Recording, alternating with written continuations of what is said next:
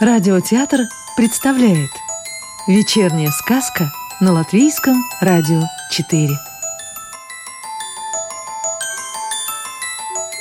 А сегодня слушаем сказку Тамары Волосенковой «Черепаха» Именно черепаха станет героиней нашего рассказа. Назовем ее, впрочем, не стоит напрягаться.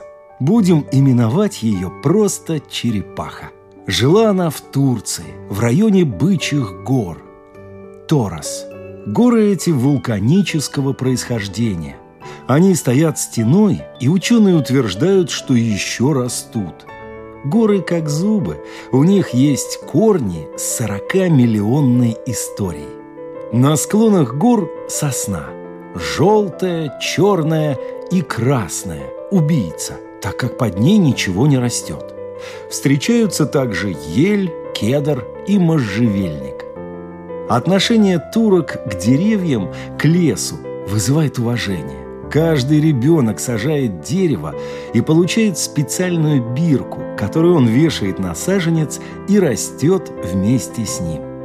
Посему поэтому наша черепаха прониклась симпатией к детям.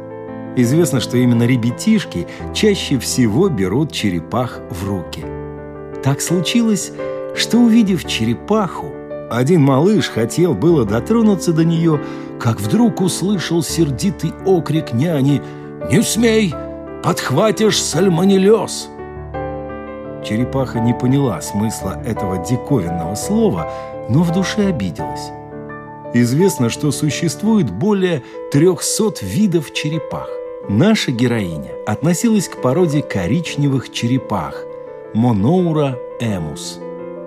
Это единственный из известных науки черепах, сооружающих для своих яиц специальные гнезда и охраняющих будущее потомство.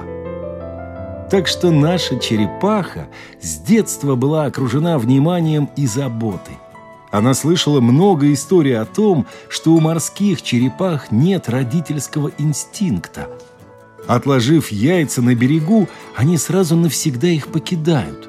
Неудивительно, что лишь один из ста детенышей морской черепахи выживает, а остальные же погибают в первые минуты и часы после того, как выберутся из скорлупы.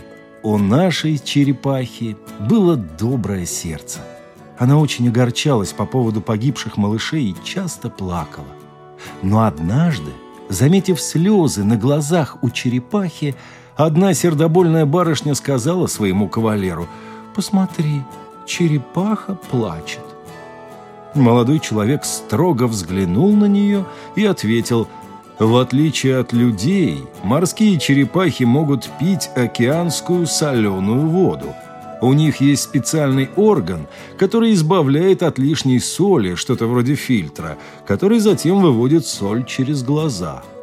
«И почему это люди нас так не любят?» – подумала черепаха. Как часто она слышала обрывки разговоров вроде «Ну что ты ползешь, как черепаха, пошевеливайся!» Она понимала, что это было сказано неодобрительно. Да, она не двигалась быстро – но всюду успевала, и ей было чем гордиться. В древнем Иране многие были убеждены, что землю создала змея вместе с черепахой. Некоторые племена, населявшие теперешнюю Индию, считали черепаху одной из главных фигур в мироздании. Вообще-то, говорит легенда, землю на своих плечах держат семь слонов, но сами слоны стоят на спине черепахи – и та, в свою очередь, на змее.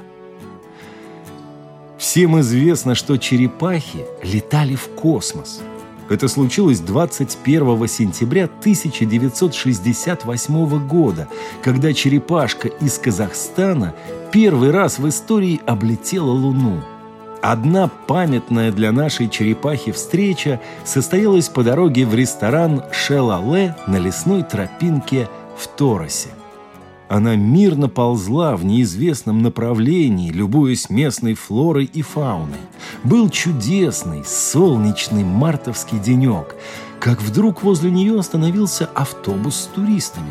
Они весело высыпали наружу и направились в сторону черепахи. Все умиленно разглядывали животное и радовались чему-то. Одна из путешественниц взяла черепаху в руки.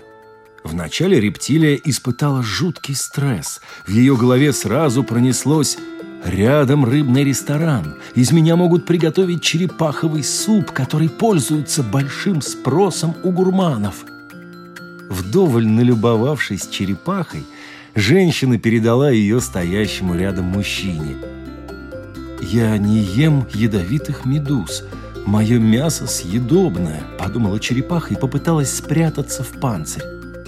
А тем временем мужчина передал черепаху мальчику. «Это все. Меня отдадут в морской музей или зоопарк. Мы дольше живем в дикой природе. В неволе же только от 10 до 80 лет», — мысленно ужаснулась черепаха. Но мальчик так ласково разговаривал с черепахой, что та не выдержала — стала вытягивать шею и слушать добрые речи. В конце всего хорошего люди отпустили нашу героиню в освояси. «Какие милые люди!» — воскликнула черепаха и продолжила свой путь по лесным дорогам Тороса.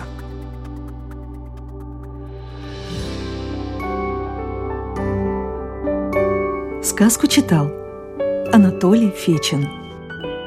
Новую волшебную историю услышите завтра.